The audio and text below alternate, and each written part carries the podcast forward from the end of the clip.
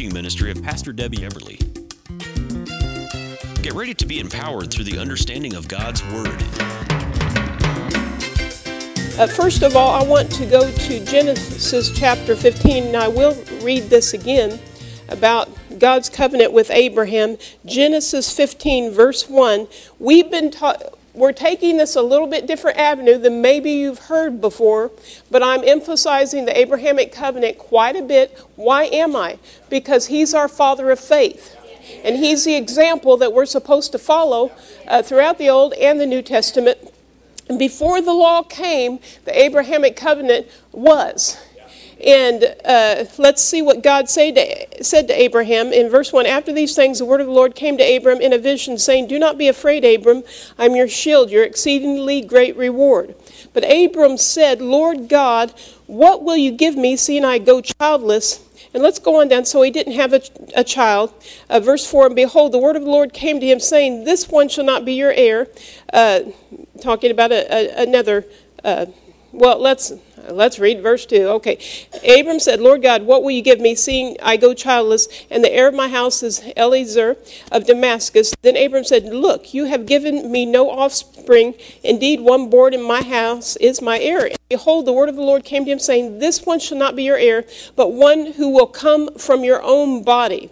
Okay? So he needed him from his loins to bear a child and from there, in verse 5, then he brought him outside and said, Look now toward heaven and count the stars if you're able to number them. And he said to him, So shall your descendants be. And he believed the Lord, and he accounted it to him for righteousness. Uh, so we want God to look at us favorable favorably because we're doing what he said in his word. And that is accounted to us for righteousness. And again, let's go on down to Romans 4. Well, I'm going down on my iPad, but you turn there. Romans 4, verse 16, referring to Abraham. Romans 4, 16. Therefore, it is of faith that it might be according to grace, so that the promise might be sure to all the seed, not only to those who have the law, but also to those who have the faith of Abraham, who is the father of us all. Now, we read in, in chapter 15 of Genesis about how Abraham did not have a son from his own loins at that time, uh, but God promised him that he would, and that that son, coming from Sarai at the time, uh, would be an heir okay? Uh, he had a child with his maid, which God didn't look at that, look at that child as an heir. But Isaac was an heir, okay? But he was an old man, and God came to him and told him, hey, you're going to have a child. You know, we're talking about healing. So he needed something to change in his body. Uh, I needed something to change in her body. God changed their names from Abram, which meant father, to Abraham, father of many nations. And he changed Sarah's name, which was Sarai, which meant uh, uh, wife of Abraham, to Sarah, which meant mother. Okay? So God is the original, name it and claim it. We've been talking about that. If people are giving you a hard time about word of faith, it's from Genesis 1 on through Revelation. Over and over. So I don't have a problem with name it and claim it, gab it and grab it, you know, whatever. I'm going to use my faith. If somebody wants to work against their faith, go ahead but i'm not going to i'm not going to apologize uh, because of somebody else's ignorance and not get what I uh, have been promised from the Word of God. I'm not going to walk around sickly just because somebody else wants to put down the Word which I'm learning. You may say, well, they're putting me down. You need to get over yourself. We need to stop being so insecure. When people come to us and they start talking down our doctrine, we just take them back to the Word of God. That's why we have these classes so we can let people. If you want to sit down with me, I'll show you the Word of God. But if they just want to argue, look, I don't have time for that. But if you want to receive from the Lord, then I have time. All right? So we need to have a foundation of these things. Let's go on down to verse 19. Not being weak in faith, he did not consider his own body already dead, since he was about a hundred years old, and the deadness of Sarah's womb. He did not waver at the promise of God through unbelief, but what? Was strengthened in faith, giving glory to God. So last week we talked about the praise cure, and this week we're going to talk about the praise cure too. Because we didn't finish up. There's some things that are vitally important. And, and that's why I started out with confession. Uh, first of all, talking about Abrahamic covenant. Uh, the he's the father of faith. We're to be, we're to watch his example, but also uh, well, just moving on, let, us read this in verse 21. Being fully convinced that what he had promised he was also able to perform, and therefore it was accounted to him for righteousness. Now it was not written for his sake alone that it was imputed to him, but also for us it shall be imputed to us who believe in him who raised up Jesus our Lord from the dead, who was delivered up because of our offenses and was raised because of our, our justification. Talking about redemption. Uh, so we've been redeemed through Christ Jesus, redeemed from sickness and disease, redeemed from poverty and lack, redeemed from oppression, whatever you need. Amen. Now, I'm going to back up a little bit or just uh, say this. We've been, we've been from the beginning talking about health and healing, life of God. Uh, we've been, uh, we went clear back, talked about the Abrahamic covenant. We've been talking about meditation. We've been talking about calling your healing. We've, we've constantly emphasized what you already have. And if you say it, it will come to pass. Now, eventually, we'll talk more about the ministry of Jesus and how he ministered to others. I believe we'll be getting into that probably in two, three weeks here. Uh, maybe the first part of April. We'll probably take about three different services. We'll, we'll talk about the different ways he ministered healing, a little more on laying out of hands and that type of thing, and how we are to be examples, whether you're called into the ministry or not, to lay hands on the sick and they shall recover. But technically, we already have Jesus living inside of us. We've already been healed through redemption, through Christ, going to the cross, the death, burial, and resurrection. Resurrection, I'm going to get my mouth right, of Christ. And uh, therefore, we can just claim what we already have. We don't necessarily even have to go and ask God. We can just lay hands on, on our body in an area that hurts and say, In Jesus' name, I call life into that area. Because by Jesus' stripes, I was healed and whole. By Jesus' stripes, He took my pain. So we've been emphasizing and emphasizing. And that's what Abraham did. He received what God said. He didn't go back to God and say, Okay, God, give me a son. God already told him. He didn't go back again, okay, God, I'm asking for this. No. Just like Smith Wigglesworth, I think he said something along the line if you pray eight times, you've prayed uh, seven too many. Uh, we don't need to constantly pray. First of all, you don't even need to ask, it's yours. You know, DJ, if somebody uh, inherited or gave you an inheritance years ago and you didn't find out uh, that you received it until you were 18 years old, I'm not saying this has happened, but whatever, you know, you have a supply through God. I know your mom's rich, right? Okay. But anyway, if that happened and you just found out about it, now would you go to that person and say, hey, I, I asked for that? Or would you just go and say, hey, I just received it by faith? It's already yours. Your name is already on the deed. You just go to the bank and pick it up. Right? You have a house that's given to you years ago. Your name is on the deed. Somebody gives it to you. Do you have to say to them, please give it to me, please? The deed's right there. Take it.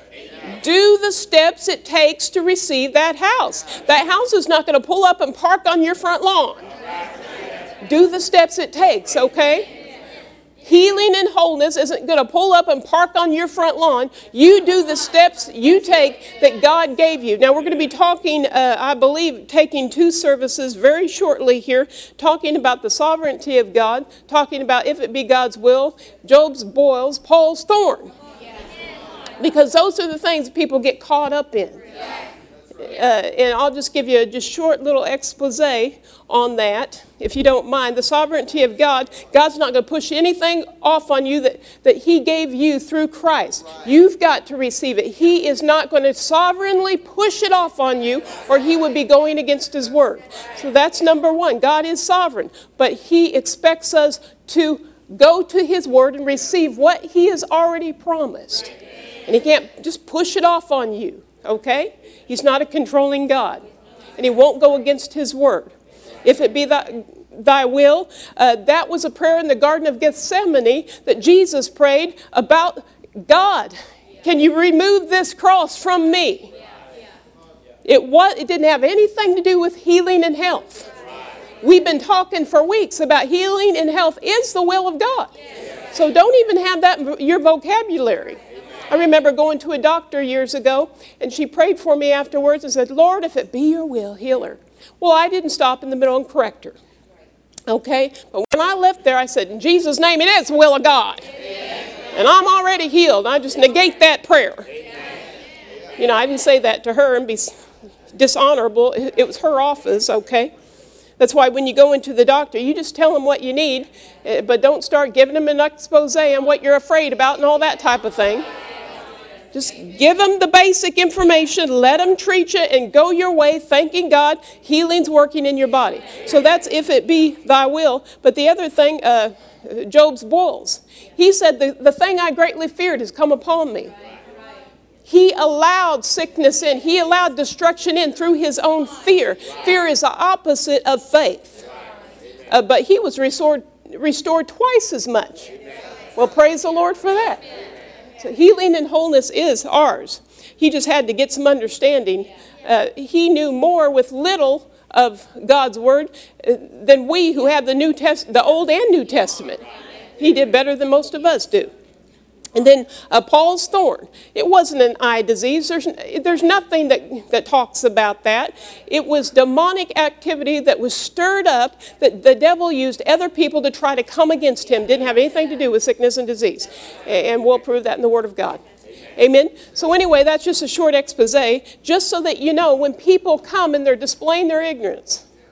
Now, I'm not putting people down. Ignorance is just they don't know when people come and they're displaying or they've been taught certain things uh, for years, you can take them to the Word of God and say, look, it's not because of the church I go to.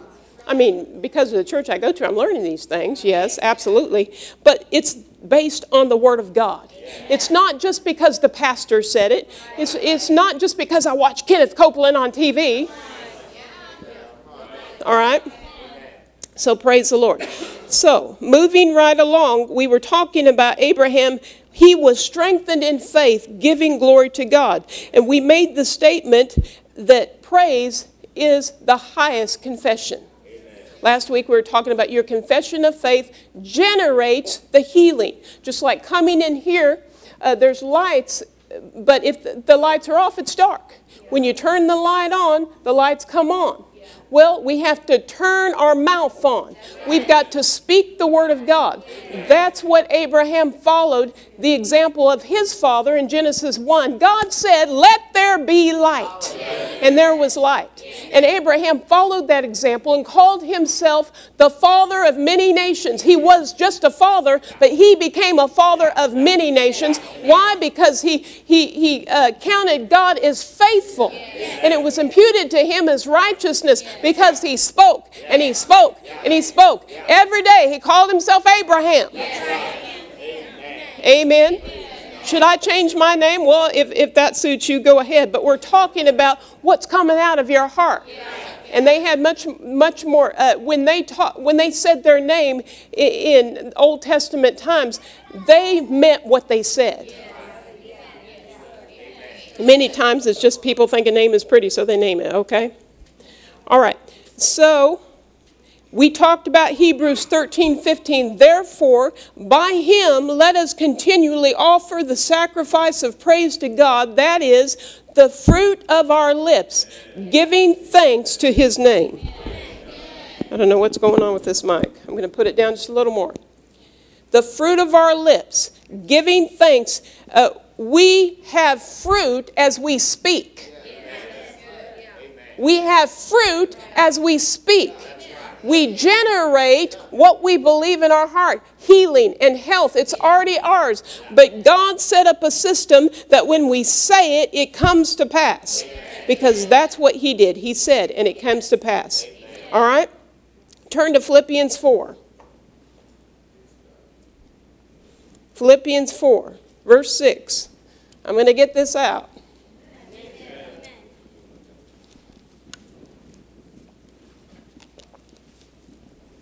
So excited about the Word of God that I know what I want to say and then it doesn't want to come out. But I have unction, so it's coming. I said it doesn't want to, I didn't say it wasn't going to.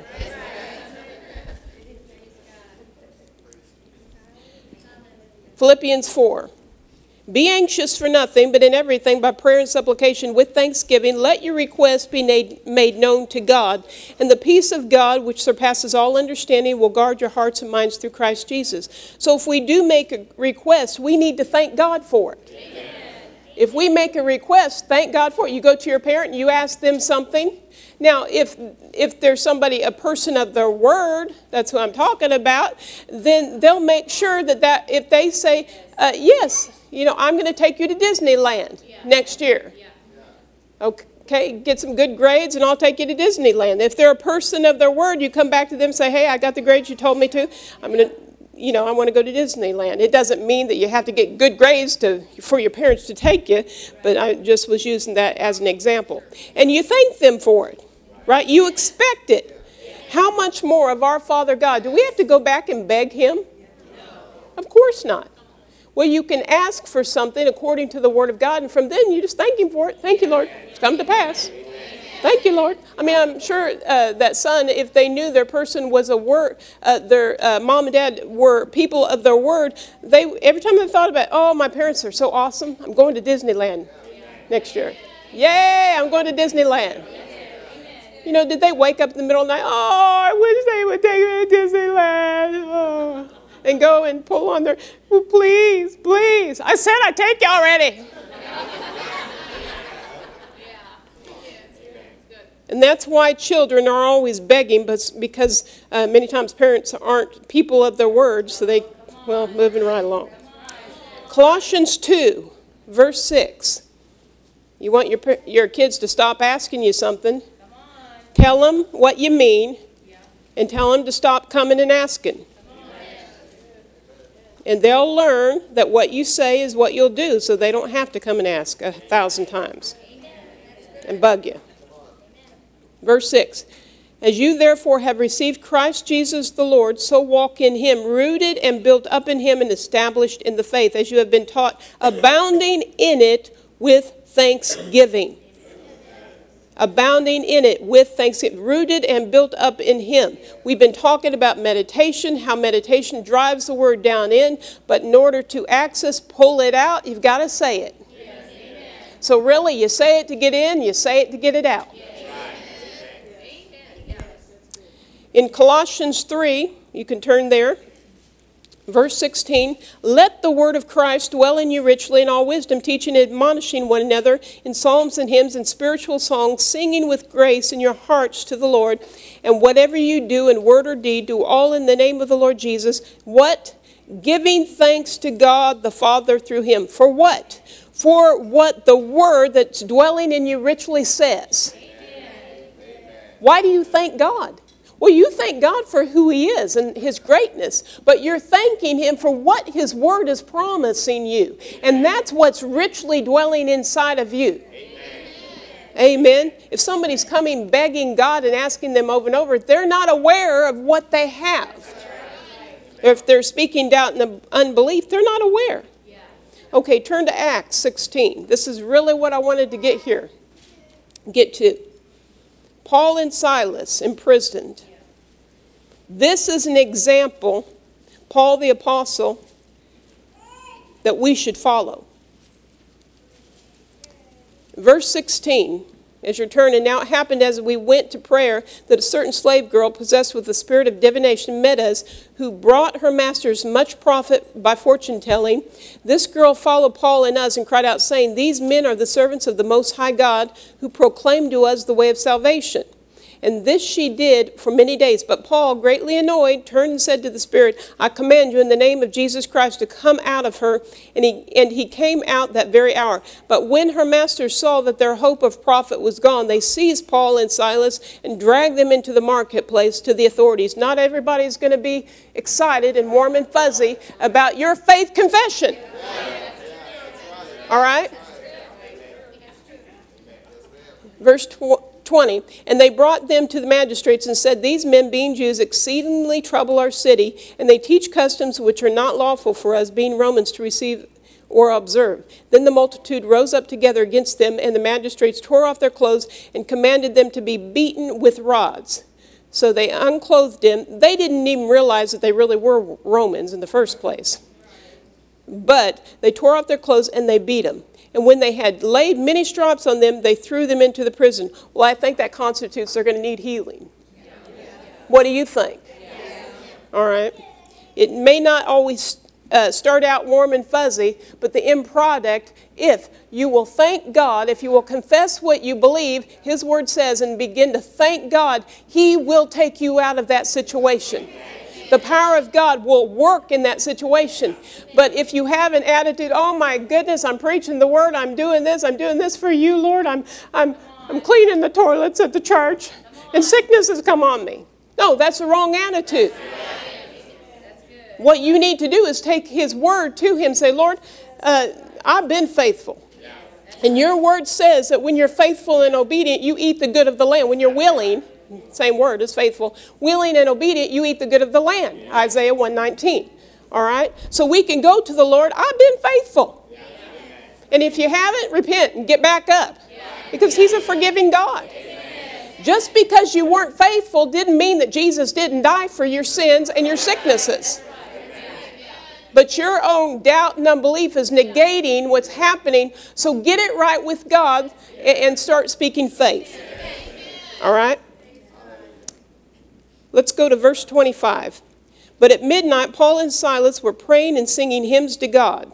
At midnight, they were praying and singing hymns to God, and the prisoners were listening to them. Suddenly, there was a great earthquake, so that the foundations of the prison were shaken, and immediately all the doors were opened, everyone's chains were loosed. And the keeper of the prison, awaking from sleep and seeing the prison doors open, supposing the prisoners had fled, drew his sword and was about to kill himself. But Paul called with a loud voice, saying, Do not harm yourself, for we are all here. Then he called for a light, ran in, and fell down trembling before Paul and Silas because of the anointing. And he brought them out and said, Sirs, what must I do to be saved? So they said, Believe on the Lord Jesus, and you shall be saved. Remember, we, we said what that word means soundness, preservation, healing, wholeness, deliverance from destruction. Okay, moving on in that verse 31 B, you and your household shall be saved. Verse 32. Then they spoke the word of the Lord to him and to all who were in his house, and he took them in the same hour of the night and washed their stripes. Amen. Amen. God was taking care of them. And immediately he and all his family were baptized. Now, when he had brought them into his house, he set food before them, and he rejoiced, having believed in God with all his household. Now, I believe that the anointing of God was already working on those stripes. I believe that Paul and Silas, now they were thrown into the inner prison. We're going to read uh, what that really meant because most of us don't even realize what that meant. Uh, but I believe that rather than talk to one another about, oh my goodness, what are we going to do now? Oh my, you know, we've been through, it's dark in here, we, are bleeding. Paul, I think we're not going to make it this time.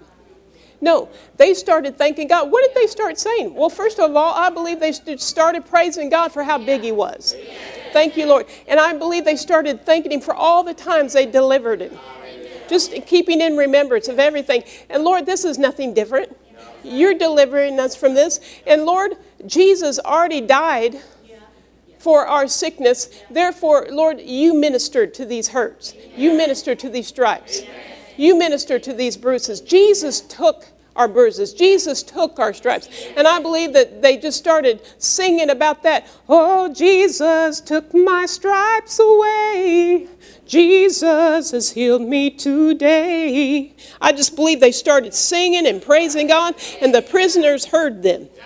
And they probably thought they're nuts. Who sings in this prison anyway?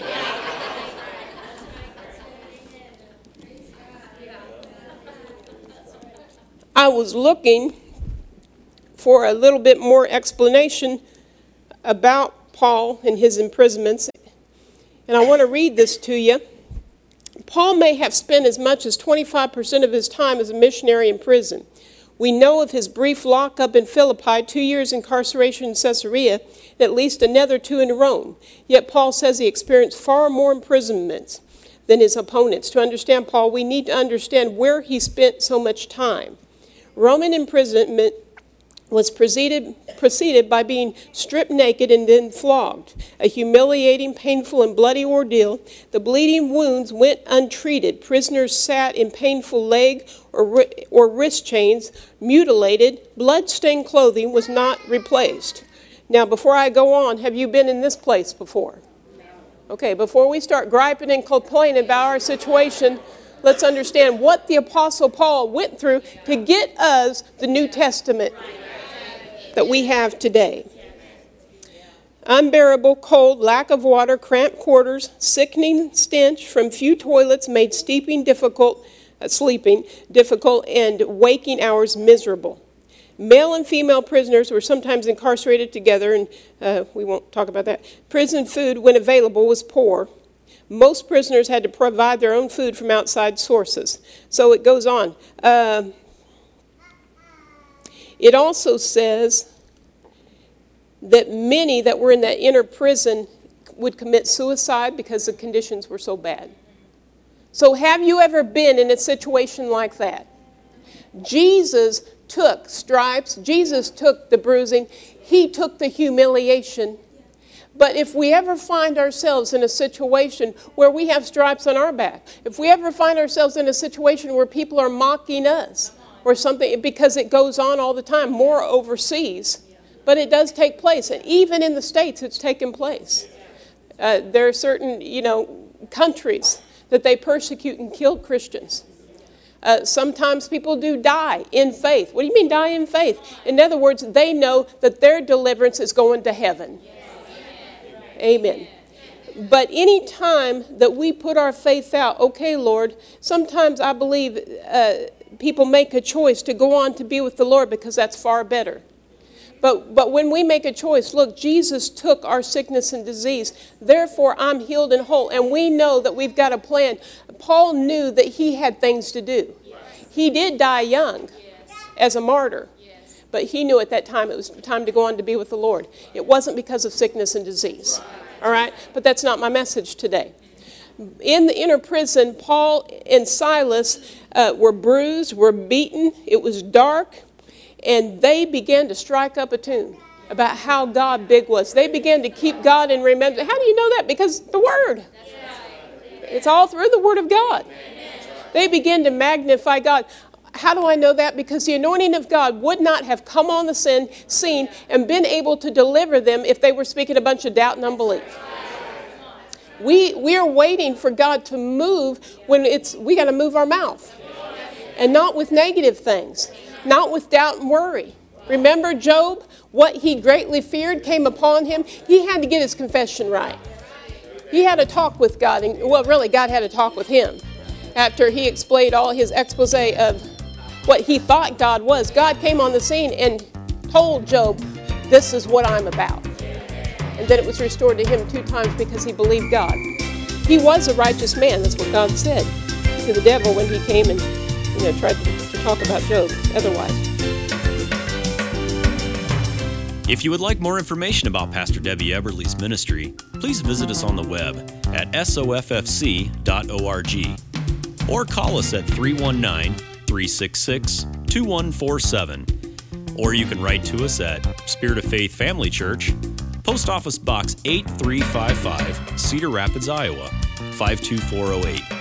And remember, God loves you, and you're equipped to live victoriously in every area of life.